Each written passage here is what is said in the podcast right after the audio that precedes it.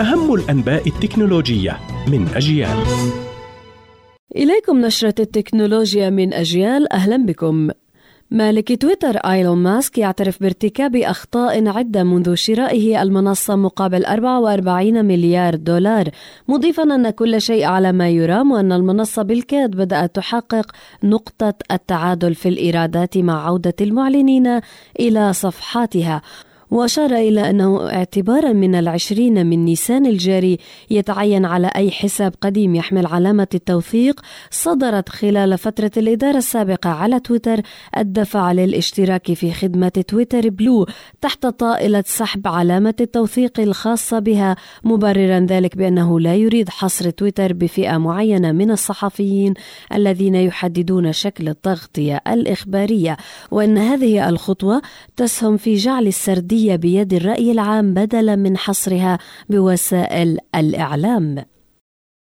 وفي نشرة التكنولوجيا أيضا مجموعة علي بابا الصينية تكشف عن نسختها من التكنولوجيا المستخدمة لتشغيل روبوت الدردشة ChatGPT الذي يدمج جميع تطبيقات الشركة في المستقبل القريب ويحمل اسم الحقيقة من ألف سؤال والذي يمكن صياغة خطابات دعوة وتحديد مسارات لرحلات مخططة ونصح المتسوقين بأنواع مساحيق التجميل الملائمة للشراء وجاء الكشف أعقاب إطلاق شركة SenseTime مجموعة كبيرة من منتجات الذكاء الاصطناعي الجديد من هذا الأسبوع. وفي أعقاب نشر الحكومة الصينية مسودة قواعد تحدد كيفية إدارة خدمات الذكاء الاصطناعي التوليدي.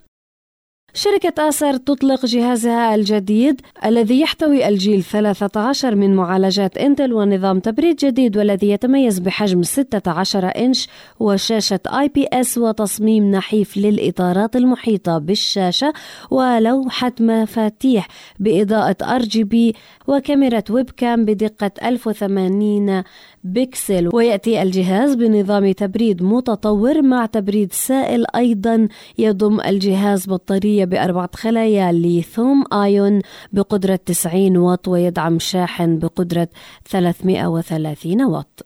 كانت هذه أخبار التكنولوجيا من أجيال قرأتها عليكم ميسم البرغوثي. إلى اللقاء.